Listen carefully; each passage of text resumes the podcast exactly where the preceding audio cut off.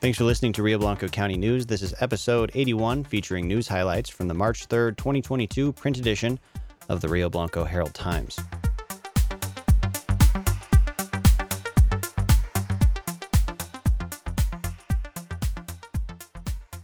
Congratulations! You are officially one whole week closer to sweet spring grass tickling your toes. Or, if that sounds like a sensory nightmare, one week closer to the fresh spring breeze ruffling your hair.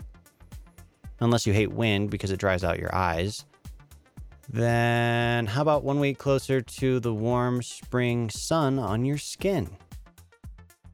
Unless you're like us, which means an impressive sunburn in 0.3 seconds.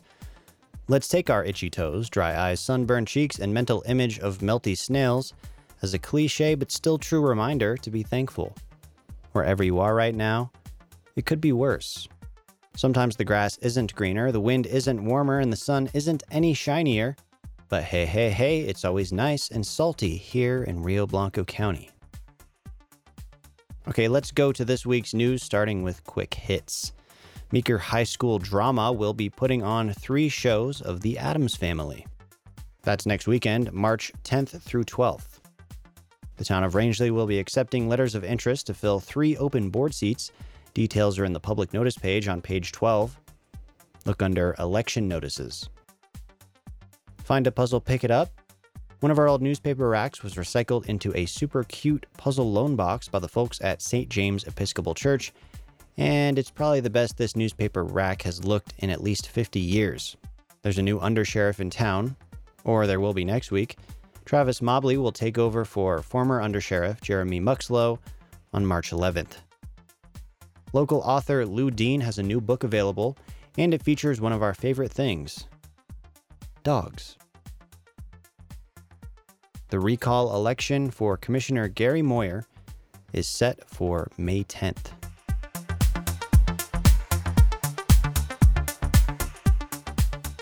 And now on to features. First in Rangely. Giovanni's owners John and Sandy Payne are passing along the restaurateur torch. We're happy to hear they'll continue to be some of Rangely's friendliest faces and wish them a very wonderful retirement. Congratulations also to new owner slash former employee Samantha Herrera. And for Meeker, call up that slightly twitchy feeling from the whole melty snails and itchy toes things we started with, and then multiply that feeling by a lot to get just a taste of Meeker High School alumnus Calvin T. Shepard's latest film, Safe House 1618. The film defies categorization but really manages to get under your skin, according to Shepard. Evidently, it has done just that for a variety of cinephiles, netting national and international awards. This week in numbers, first, Snowblind is a new brew available at Smoking River Brewing Company unless it's gone by the time you hear this, and is the brewery's first ever collab with Ball Brewing of Glenwood Springs.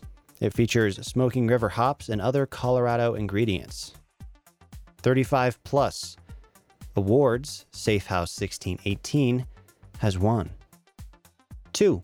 Public meetings commissioners will hold for input on allocating state and local fiscal recovery funds. Nonprofits, small businesses, and impacted industries can take the recovery funds questionnaire now seven, the number of opinion columns this week. You can read them all on pages four through six or head to the opinion section of the website where all the columns and letters are published each week.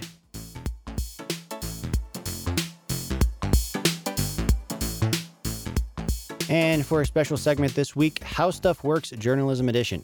To cap things off, let's talk a little bit about newspaper anatomy, shall we? There are four main sections in the paper Today, let's take a look at the first section, and maybe, probably, Spider Man's favorite news. The news section is where original news reporting lives.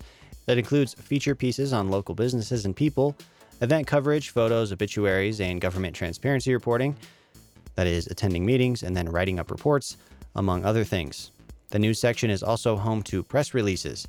You can tell if something is a press release because it'll usually say press release in the byline the line located at the tippy top of every article listing the author. Occasionally, we also include collaborative investigative pieces in the news section. However, we don't do a ton of straight investigative journalism work, for two primary reasons.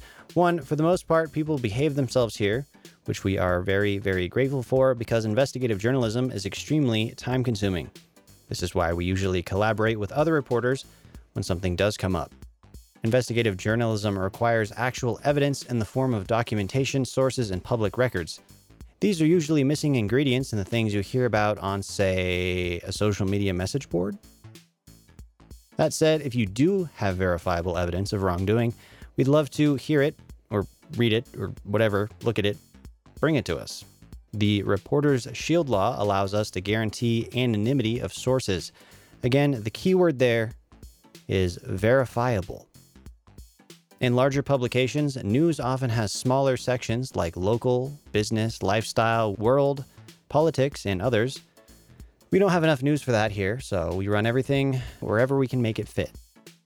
News notes are short news items of local happenings, and they're usually listed on page 3.